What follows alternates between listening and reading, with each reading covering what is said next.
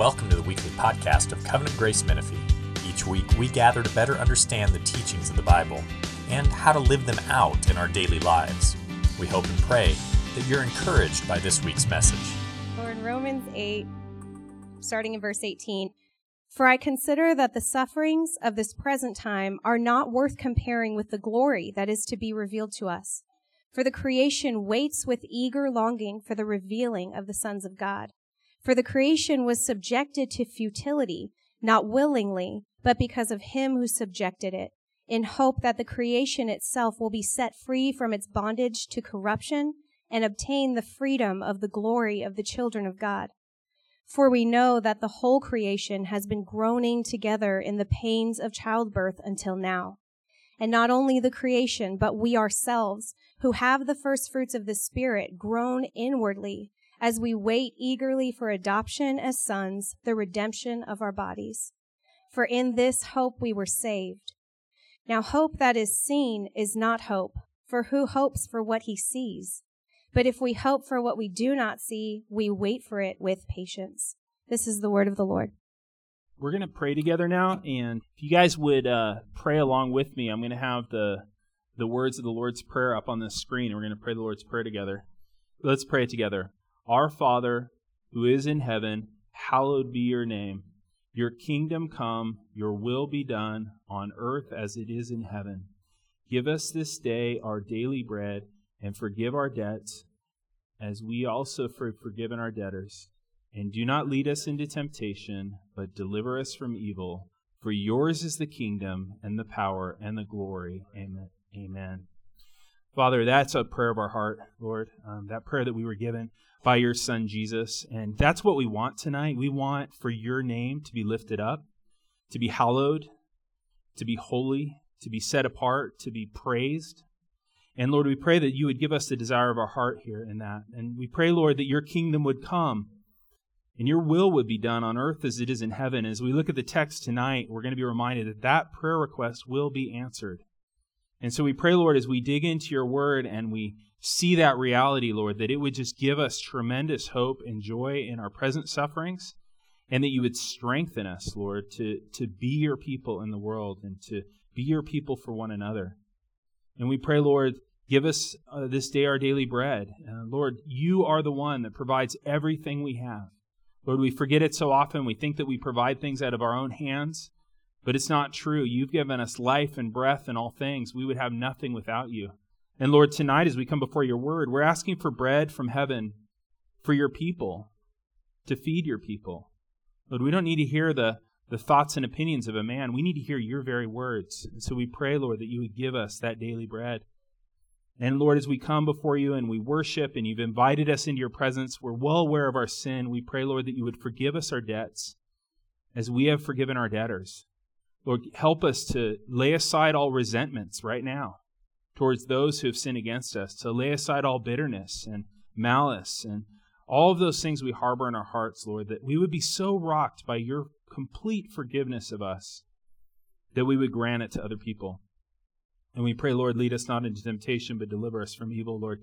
As my brother David talked about a little earlier, um, we do have an enemy, and we pray, Lord, that you would protect us from that enemy. As we're taking in your word, we're well aware of the parable of the sowers, and that some of the word, those seeds that were scattered on hard places, that, that the birds came by and plucked them out. And uh, your son Jesus said that those were that was the enemy plucking the word out of the heart. And so we just pray, Lord, against that for here. We pray that everyone that's come into this place, that their hearts would be good soil for your word it's your word, your gospel will go deep into our hearts and transform us.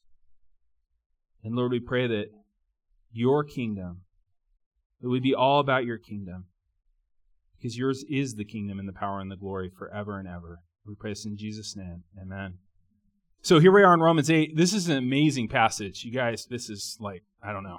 This is like prime rib night or something like that. I don't know what this is.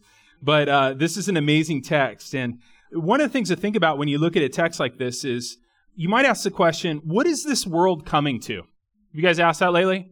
What is this world coming to? Okay? This is a great text on what this world is coming to. What is this world coming to? What is your life coming to? The answer to this text, guys, is that this world is coming to incomparable glory. And that if you're in Christ, your life is coming to incomparable glory.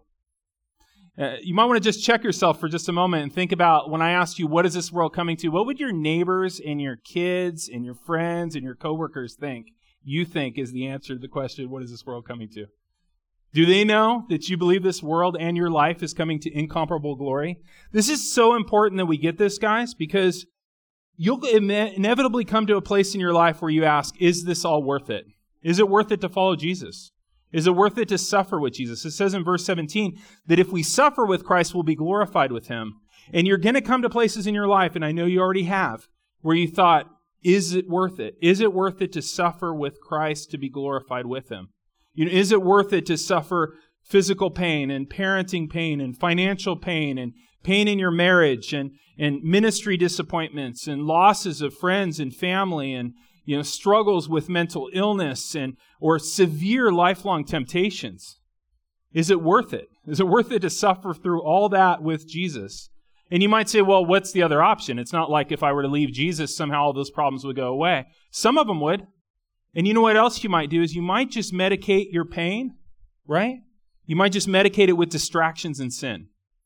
I think the parable of the sower is a good example, right? How many guys, maybe we do a show of hands. How many of you guys have felt the pain of life and instead of suffering it faithful Jesus, turned to distraction and sin to medicate it? Anyone? Okay, so few here, okay? I would say the same for myself too. That's the temptation. But Paul says here that it's more than worth it to suffer with Jesus. Look at verse 18. For I consider that the sufferings of this present time are not worth comparing with the glory that is to be revealed to us. That's a huge claim, guys. It's a massive claim, okay? It's like, you know, you've got all this suffering in this world, and there are limitless ways to suffer in this world. There's quite a variety of ways to suffer, ways to have pain, ways for life to be difficult. And so if you put all that suffering on this side of a scale, there'd have to be a whole lot of glory over here to balance that out.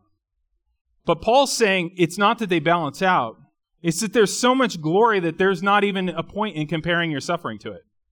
That in the end, there's no comparing it to the glory you're going to receive. You see why that would be important to know? It's so important to know what your future is because it's going to determine how faithful you are to Jesus along the way. And so he gives two reasons here why we should believe and we should expect this insanely overpowering, glorious future. Best possible future you can imagine. He gives us two reasons. And the reasons are the creation groans for its future glory. And then the second reason is we groan for our future glory. So let's look at the first one. The creation itself is groaning for this glorious future. Look at verse 19. For the creation waits with eager longing for the revealing of the sons of God.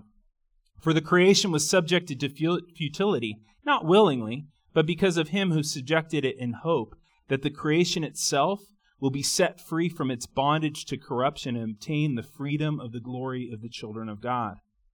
For we know that the whole creation has been groaning together in the pains of childbirth until now. He does an interesting thing here. It's called personification. So, you kids, maybe you're elementary school, middle school, something like that. You know that personification is is giving something that isn't a person some personhood. And so he talks about the creation here groaning and waiting. And the Old Testament does this a lot, where it talks about the earth doing different things, like trees clapping their hands and the mountains singing and things like that. And here he says that the physical world is waiting and groaning. You might say, well, why would the creation be groaning? Verse 20 says that the creation was subjected to futility. 21 says that the creation is in bondage to corruption. And verse 22 says the whole creation is groaning together because of pain. This world is not the way it should be. You guys may have noticed. You may even have a feeling of that. You might not even be a Christian and have a sense like, this probably isn't the way it's supposed to be. We have a sense in us that this world is not the way it should be. Genesis 3 tells us why. It's human sin has made this world the way it is. It's not the way it should be. And the story is in Genesis, what happened was is that people were created by God to rule over the world. You know, Adam and Eve were created to rule over the world. They were given the charge to keep the enemy out, to keep the enemy out of the garden and, and out of the world. And they were given the charge to cultivate it for the glory of God. That's Genesis 1 and 2. But those first human beings, they failed to rule when they listened to the enemy, right? They listened to the serpent, they believed his lies, and they sinned against God. And that set the whole world wrong. Sin flooded into the world. Because of sin, God put a curse over the world. That's what it says here when it says he was subjected to futility. God subjected this world to something called the curse, where there was futility and corruption and pain. And the reason why God did this is that the curse over this world, all those things that you see, death and disease and destruction, all the things we see in the, this world, they're meant to be like a global illustration that things are not right between God and man. You know, if you were thinking that maybe human beings are all just fine with God, you would look around at the world and you'd realize things are not the way they should be. George Whitefield, who was a preacher in the 1700s, he said this about the curse and the, the difficulty that has come because of sin. He says, Dogs bark at us and tigers want to eat us because they've taken up God's side of the quarrel. Right? you know that the world's not friendly to us, right? This is the reason why when you take your family for one night of camping, you need like three vehicles full of stuff. It's because the world is not friendly to us. It's not hospitable to us. And it's not hospitable to us because it's an image of the sin that we've fallen into. Every time we see natural disasters or pandemics or climate change or disease or death, we're reminded that our sin has separated us from God. That's what it's for. And the creation's futility means that the creation isn't doing what it was meant to do. Because the creation isn't designed to be like a machine, it's designed more to be like a theater or a temple. The creation was designed to display something. The creation was just designed to display the glory of God. That's what it's for. By the way, that's what you're for too. The creation was designed to display the glory of God. It was designed to shout out the glory of God. Psalm 19 says that the heavens declare the glory of God and the sky proclaims its handiwork. And it's still doing that, but it's not doing all it was designed to do. You know, when we see suffering and disease and death in the world, we're seeing ways in which this creation is not shouting the glory of God as it ought to. Just as sin has affected our ability to, to do our purpose, we've fallen short of the glory of God. The creation has too because of our sin. Which is kind of amazing to me because, I mean, I love the outdoors. We love to go camping and hiking. Well, not really camping, we stay in a hotel. And then we go hiking. But you go places like Zion, and you go to places like Mammoth, and you go to the amazing Tahoe, places like that, and it's so beautiful. And this passage says that it's not anywhere near what it should look like, which is amazing to think about, isn't it? But we do encounter the curse all the time. You know, we can do a show of hands of how many of you guys have anky joints or, you know, issues with your brain or pain in your bodies and, and your health ailing and all the difficulties that you run into we see that creation has been subjected to futility. But that curse isn't permanent. Take a look at verse 20. It says that God subjected it, the creation, in hope that the creation will be set free from its bondage to corruption. That God, who subjected it to this curse, will one day free it. You say, well, when? When's that going to happen? What's that going to look like? Um, what's the creation waiting for? It says the creation's groaning and it's waiting for something. What's it waiting for? Look at verse 21. The creation itself will be set free from its bondage to corruption and obtain the freedom of the glory of the children of God. So, what's it waiting for? The creation's going to be set free from the curse. The creation's going to be set free from its futility, from its corruption, from its pain, when it receives back righteous human rulers. Did you realize that? When it receives back righteous human rulers. God set this in motion. He sent Jesus Christ, his own son, become a man. He was the, the man Jesus of Nazareth. And he lived a perfect life in our place, and he became our righteousness. And then he died for us on the cross, removing all our sin. And then when he was resurrected, Jesus was resurrected as the rightful human king of this world. He's resurrected as the rightful human king of this world. And when Jesus returns, he's going to resurrect all of his people. All of us who trust in Christ can be resurrected, physically resurrected, and we're going to reign over this earth, which is going to trigger the restoration of the entire creation. That amazing? It's amazing. That's what this text is talking about. It says the creation itself will be set free from its bondage to corruption and obtain the freedom of the glory of the children of God. The world will be restored, guys, when the fallen sons of Adam and Eve return in glory to reign as the sons and daughters of God. That's going to trigger a complete makeover of this entire place. And, the reason why I asked that question in the beginning, what is this world coming to? Is that I believe that this is going to be this actual creation that's going to be made new. It's not that he's going to done with this and throw it in the trash and make an entirely new one. This text, you'll see it puts together our resurrection and the earth's resurrection together, that both are going to be glorified and made new. Revelation 21 and 22 shows the same thing that when heaven comes down to earth, earth is made new. So he's going to make this place new. And the Old Testament speaks to this entirely. And I just want to remind you guys no other worldview has such compelling answers to where we came from, why it's wrong, and how it's going to be better. No worldview has better answers than you have biblically. For example, things like this Where did this world come from? There's a couple options outside of the Bible. It's always been here. Nothing to see here. It's always been here. Eternal matter. Not super believable. I wouldn't say more believable than an eternal God that matter's always existed. Everything seems to have a cause, right? Everything seems to come from somewhere. It's like, nope, didn't come from anywhere. It's always existed. Your other option is, is that it appeared from absolutely nothing of its own accord. Also, not super believable. Okay? Better answer is that it's the good creation of God, and that's why it's beautiful, and yet we'll find it's also broken. Is this a good creation of God? What went wrong with it? Some worldviews, Buddhism, for example, would say, well, suffering's an illusion. Doesn't feel like one. right? I mean, I don't think it's taking my pain very seriously. Is it? You know, it's an illusion. Nothing to see here. That's not really an answer to the question. Or if you believe in a totally naturalistic way that we came about by the strong eats the weak, then suffering's your maker. You shouldn't dislike it, it made you. It's your creator. Your creator is suffering. A far better answer, guys, is that suffering came in through human sin, and that's why creation is both beautiful and yet broken. We can look at it and go, wow, this is so beautiful, and yet constantly be experiencing its brokenness. What about the answer of how it'll be set right? This is where it gets real wobbly for other worldviews. There's really no hope, guys, for the physical world outside of Jesus Christ. Okay? You could say, well, what, how is this all going to be made right? You could say, education. we'll educate people out of suffering. And education helps. Or we'll say technology, right? Technology helps, but you can solve death too. And I don't know if you guys have noticed, we can get more technological and become worse people. Okay? That happens. So we have like more technology for harming each other. Far better answer is that Jesus is going to return and make all things new. Guys, no other worldview gives any real hope for the physical world. And so I just want to challenge you have you told anybody about this?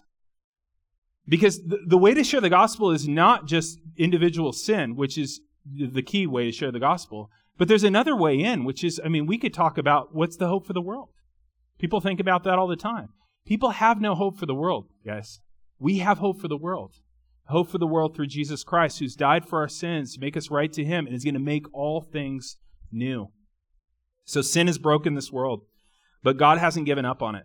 He loves his creation. He loves the physical. I don't know about you and your church background, but sometimes people get the, the impression that like, God created this physical world, sin came in, and God went like, oh, okay, that was a terrible idea. We won't do that again. We're just going to go on to a mystical, spiritual place called heaven.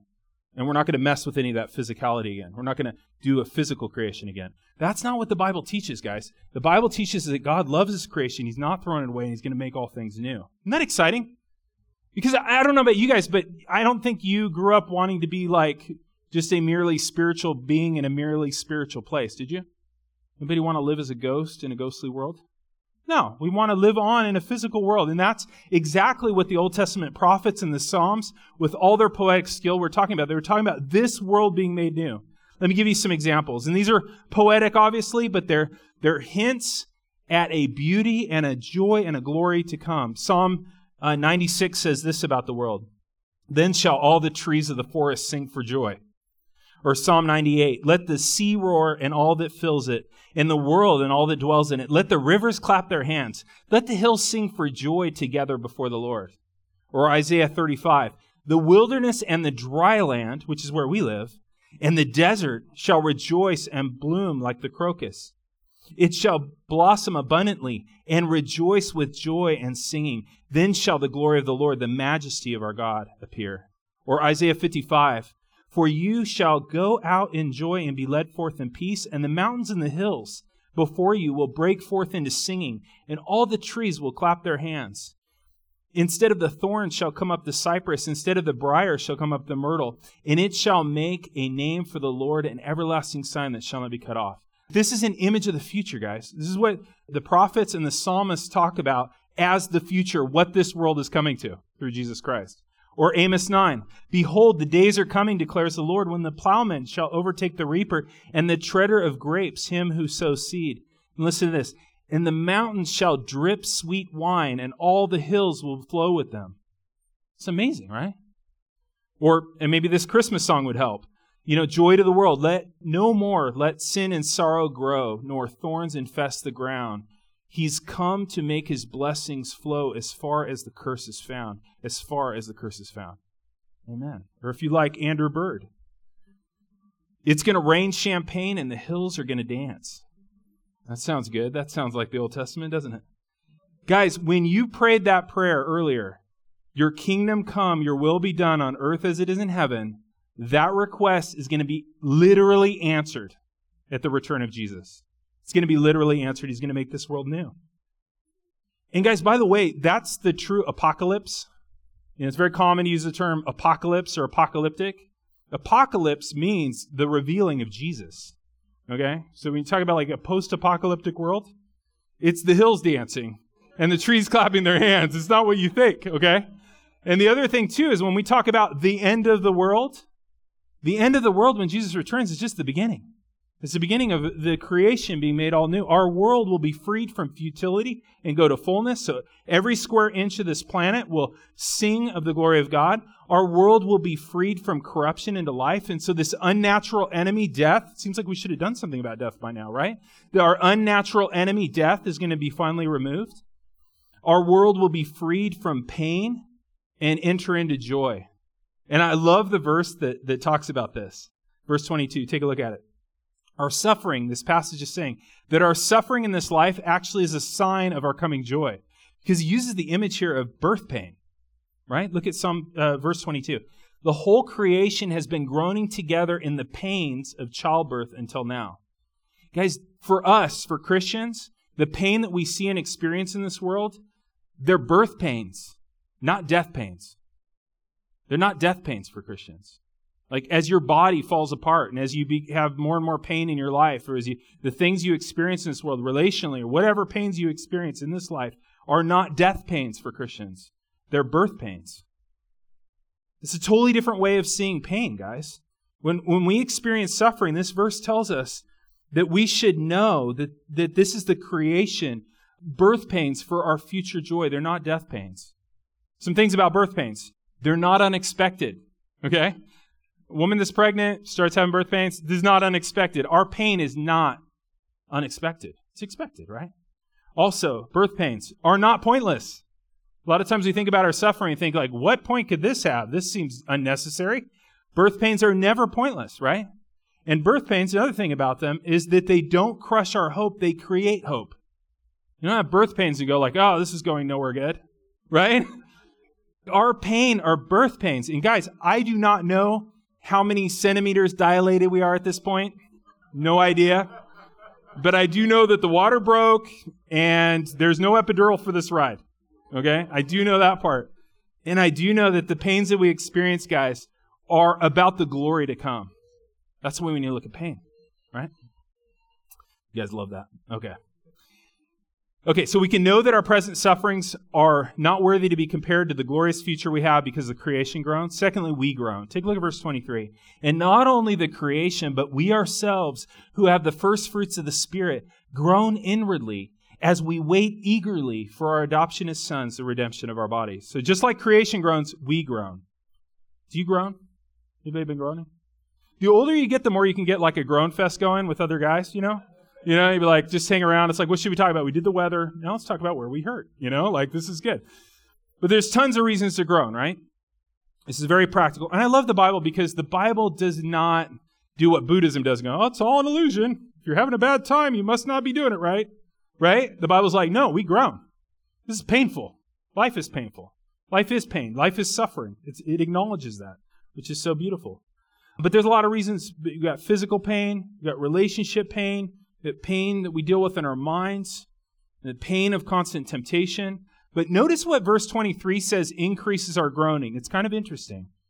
Because yeah, we groan from those things, but look at what this passage says we groan from. Look at verse 23. We ourselves have the first fruits of the Spirit, and we groan. So we groan, guys, not just because of the difficulties of life, but because we have actually been given tasty samples of the future. That's what first fruits are, right? When you have a crop, first fruits are those first tastes. We've been given tasty samples of our future, and that's part of the reason we groan. So we groan and we're eager for the world to come, not just because of the pain of the present, but because we've tasted some of the pleasure of the future. Amen? It's like a horse, you know? You got a really stubborn horse. We're that stubborn horse, and we're wanting to move into the future because we've got the pain of this life as a whip behind us, but we've got the like the carrot of the future in front of us. And we're tasting that future and we want that future. And so we groan. We go like, not only we just say, oh, this is so difficult. Jesus, come soon, which we say all the time, right? But we also say, man, I've tasted the future glory. Jesus, come soon. So it's on both ends. And specifically, the Holy Spirit has given us tastes of our future Christ likeness. I think that's the main taste that we've had, the main first fruit that we've had, that we're like, and we're like, I want more of this. Right? Do you guys hate smackers? Yeah, I hate smacking too, so I shouldn't have done that.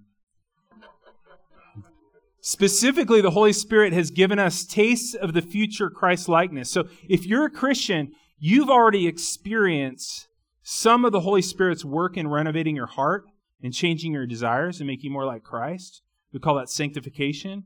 It could be called Christification. We're being made more like Jesus, right? Paul calls these fruits that you've already gotten, some of these first fruits, he calls them the fruit of the Spirit. The things like love, joy, peace, patience, kindness, goodness, faithfulness, gentleness, self control. These are first fruits of what it's going to be like to be like Christ, to be in his image. And right now we're in this process where we're becoming more and more like Jesus called sanctification. And sanctification is a slow, painful, embarrassing process. Anybody think their sanctification is slow? Any spouses here think that their sanctification is slow? Okay, yeah, we got that. That's good. So it's slow. Has anybody found sanctification painful? I think it's extremely painful. Okay, I find that painful. Have any of you found sanctification embarrassing? That's the worst for me. I don't like the embarrassment of it all. You know, like to to be going through this process and it it requires God humbling you and stuff in front of other people. It's like so public. But sanctification is it's slow and painful and embarrassing. But guys, it's it's such a blessing, right? Because it's the first fruits of us becoming like Jesus. And then all of a sudden, and this is the cool part, all of a sudden when Jesus returns, he's going to complete the process. Boom, done. And you think like, why didn't we do this in the beginning? You know, we could have avoided all the awkwardness in the middle. But when he comes, he's going to complete the process of making us like Jesus. And, and, and he's not only going to change our hearts and our appetites and our desires, but he's going to change our very bodies. That's what he says here. He's going to actually change your body. Your body's going to be completely free of the allure of sin. So that for the first time, you're going to be perfect in the love of Jesus. You're going to have the perfect love of Jesus. You're going to have the perfect joy of Jesus in you. You're going to have the perfect peace of Jesus. You're going to have the perfect kindness of Jesus in you. You're going to have the perfect goodness of Jesus. You're going to have the perfect faithfulness of Jesus. You're going to have the perfect gentleness of Jesus. You're going to have the perfect self control of Jesus. And what Paul calls it here is he calls it the redemption of our bodies. Look at verse 23. He calls it the redemption of our bodies. That when we're resurrected and we're glorified and made new, we're going to still be physical bodies, still physical humans, but our bodies are going to be redeemed and made new. He says in verse 29 that it's, it's being conformed to the image of his son. Not awesome? You guys look forward to that? That sounds amazing, right? That sounds amazing. He also calls it, though, this is kind of interesting. He also calls it our adoption as sons. Now, if you guys were last week, that might seem odd to you because we just talked about how, you know, we're already adopted by God, we're already his sons and daughters. And yet this text seems to show us that we're looking forward to our adoption as sons. So it's like, which is it? Is it that we're already adopted or that we're going to receive our adoption then? Like, which one is it? And I think what's going on here is the answer is yes, which is that we have already been adopted. We're already God's sons and daughters in Jesus Christ if you're trusting in Him. And yet, we don't really look like it, do we? Anybody notice that? Anybody notice you're a son or daughter of God in Jesus if you're trusting in Him. You know, you have the sonship of Jesus. You are his child just like Jesus is his child. And yet, you don't look like it. I mean, I don't mean to pick on you, but it's just a fact, right? And it's a fact for me too, is that we don't always look like it. We're being transformed. We're being made new. There's no doubt that there's real sanctification occurring. but it doesn't look like it. And so what I see happening here is that when we get the redemption of our bodies, when Jesus returns, we look like it for the first time. You know, we have this relationship already. It's a reality, but it's going to be revealed. And, and nobody's going to be able to doubt at that moment, including yourself, that you're truly a son or a daughter of God. It's going to be evident. It's going to be so obvious. You're going to be so perfectly having the stamp of being conformed to the image of his son. Isn't that awesome? That's the redemption of our bodies. That's our physical bodies. They're going to be resurrected. They're going to be raised. They're going to be made new. And so here's how it works. If you, if you die before he returns, you're going to be dead. And your body's going to be in the ground. And when Jesus returns, your body's going to come up out of the ground. It's going to be transformed and made new. It's not an entirely new body because Jesus' body was an entirely new body, right? His body came out of the grave. It's not there anymore because he took it with him. And your body is going to be made new as well. And if you're still alive when Jesus returns, you're going to be like kicking it and then all of a sudden be caught up into the air and given that body on the way up. It's a trip, isn't it? And your bodies, guys, are going to be physical, real bodies, right? Solid. But they're going to be undying, unaging, unaching, unburdened, and untempted. Guys, we don't believe in a disembodied eternal life. I, I, a lot of Christians put off that vibe. We do not believe in a disembodied eternal life. The Apostles' Creed says, I believe in the resurrection of the body. You realize that our people, Christians, they used to be buried facing east with a stone that said resurgam over him. Resurgam means in Latin, I will rise again. Okay? And they were buried facing east because Jesus said, just like lightning goes from the east to the west, so will the coming of the Son of Man be. And they want to be facing him. They took this very literally. like, I'm going to lay this way and then boom, I'm going up and I will rise again. How awesome does it sound to say, I will rise again? That's gutsy, right? None of this silly talk about I'm going to live on in my loved ones, you know, memories or I'm going to live on in my loved ones' hearts. Guys, we're going to live on in our bodies, not in our loved ones' hearts. That's not the plan. It never has been the plan. And so our final destination, guys, is not to live in like a light blue background with white puffy clouds, and maybe some of you have harps and there's not a whole lot else going on there. That's not heaven, guys. That's The Simpsons. Okay? So if you're getting your eschatology from The Simpsons, I mean, not that they couldn't be right once in a while, but it's not safe. Not a good place to get it. Our final destination, guys, is resurrected physical bodies in a resurrected physical world. That's called life after life after death. If you were to die now, your spirit indeed would go, your body would go in the grave. Your spirit indeed would go up to be with God in heaven, and you would be a spirit in a spiritual place, right? Far better, though, than light blue background by puffy clouds. Read Revelation 4 and 5. It describes what heaven really looks like, and it's awesome. For one thing, all those images of heaven, God's never there, which is a huge problem, right? So if you died now, and you're a Christian, your spirit would go to be with the Lord until he returns to give you your body. Your body would be in the grave. That's called life after death. But your final destination is a resurrected body and resurrected world. That's called life after life after death. Okay? And a lot of times we don't think of the life after life after death. Right? It's even hard to say. All right, so what's this world coming to? What's your life coming to? If you're a child of God, it's coming to incomparable glory. Incomparable glory. And we can be certain about this future because we've already tasted some of it through the Holy Spirit. Look at verse 23 we ourselves who have the first fruits of the Spirit groan inwardly as we wait eagerly for the adoption of sons, the redemption of our bodies. And that certain expectation, guys, is called hope. Okay? Biblical word for I'm certain this future is coming for me is called hope. And it's confusing because the culture has a word called hope that means the exact opposite. So, like, if you say, Hey, are you coming over to our house for dinner tonight? And the person says, I hope so, don't plan on it. Okay? They're not coming. That's a nice way of letting you down. Okay? But guys, biblically, hope is a certain expectation of a glorious future. That's what hope is. It's a certain expectation. Look at verse 24. For in this we hope, in this hope we are saved. Now, hope that is seen is not hope, for who hopes for what they have seen? But if we hope for what we do not see, we wait for it with patience. Guys, hope is not wishful thinking, it's a certain expectation. And guys, there's nothing more certain about the future than that glorious hope I just described. Okay? There's nothing more. Your Monday morning at work, it's not more certain you'll be alive tomorrow. It's not more, nothing is more certain than that glorious hope that I just told you about. And the reason why we know that is because Jesus' life, death, resurrection, and ascension have made it certain. If you're trusting in Jesus Christ, you can be absolutely sure about that and absolutely unsure about everything else in the world. That's what hope is. Hope is an eager, certain expectation of a glorious future. And what's cool about that is if you really believe in that future and you really have that hope, you know, it's like, here's your life now. Here's the coming of Christ. I need a diagram. I need a whiteboard. And then here we have like the new earth with Christ, this glorious future. And this place is just like packed with happiness, right? Just packed with joy. It's a wonderful place. This here, sometimes joyful, sometimes not, right?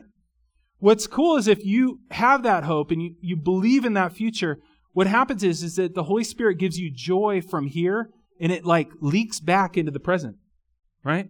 Because if, if you're really certain of that future, it gives you a happiness that belongs to the future leaking back into the present.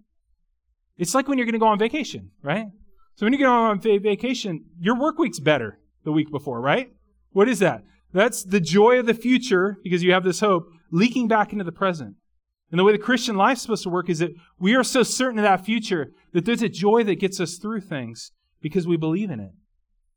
We suffer with him in order that we may be glorified with him. And I just ask you tonight are you suffering with Christ? Suffering with him. I love that it's with him. It's not just for him, you do suffer for him. But he's suffering with him, right? Do you suffer with Christ? And I'm not just talking about the sufferings like we kind of focused on the ones that are uninvited, that just happened to you. You didn't choose them, you didn't invite them, right? But what about the suffering that you invite? The call to follow Jesus is to voluntarily take on suffering. You guys surprised by that? Are you surprised?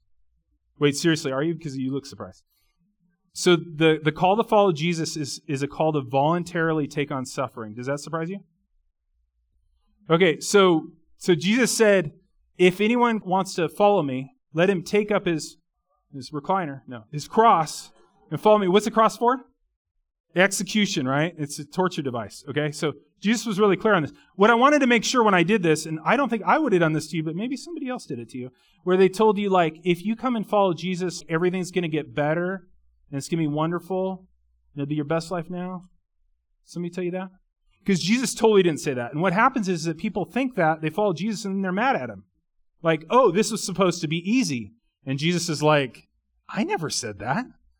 The Bible never said that, right? So, okay, let me back up. To follow Jesus is a call to voluntarily take on suffering. Jesus is calling us to voluntarily take on financial suffering, to give to those who are in need. Jesus is calling us to voluntarily take on the suffering of awkwardness as we share the gospel. You guys believe that? Voluntarily take on suffering. I, I think maybe why this part's not sliding as nicely is, is because we are super comfortable aren't we? You guys comfortable right now? It's nice in here. We're super comfortable. We crave comfort. We avoid pain at all costs, right? And the call to follow Jesus is a call to voluntarily suffer financially to those who are in need, um, to suffer awkwardness in sharing the gospel. Is it painful to share the gospel? Is it awkward? It is. It's, it's a call to voluntarily do that. It's a call to voluntarily suffer the inconvenience of giving our lives to a particular group of believers called the church. Do you guys realize that? Call to follow Jesus is to intentionally volunteer. You're volunteering to suffer the inconvenience of being a part of a local body of believers, to bear their burdens.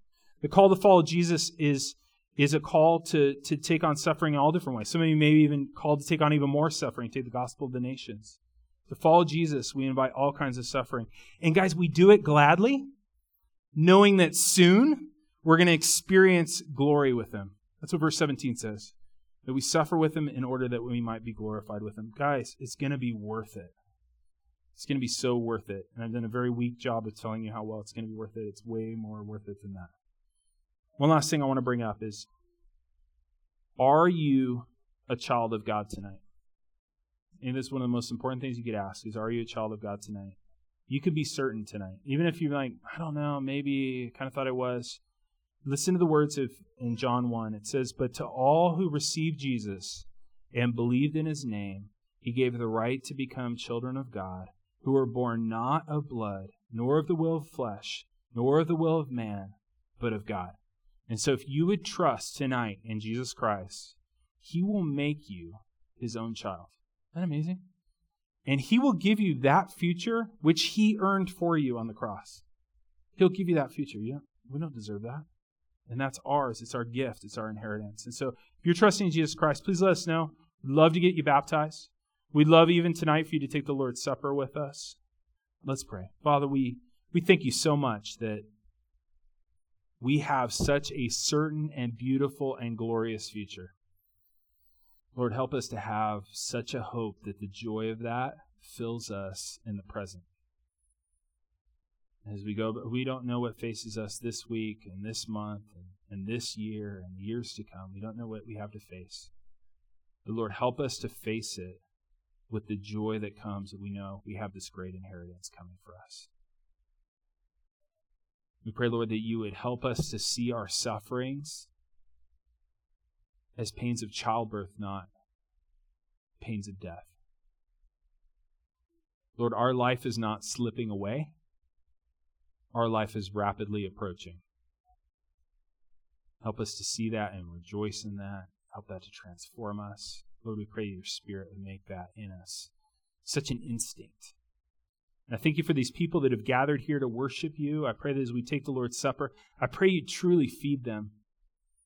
You feed them by the Holy Spirit. You strengthen them. They would leave happy, holy, with joy and peace in the Holy Spirit. We thank you for giving us your word and this body of believers to be a part of. Thank you, Jesus' name. Thank you for listening to this week's podcast. If you'd like to know more about our church, you can email us at info at covgracemenifee.org. May the Lord bless your week and guide your steps.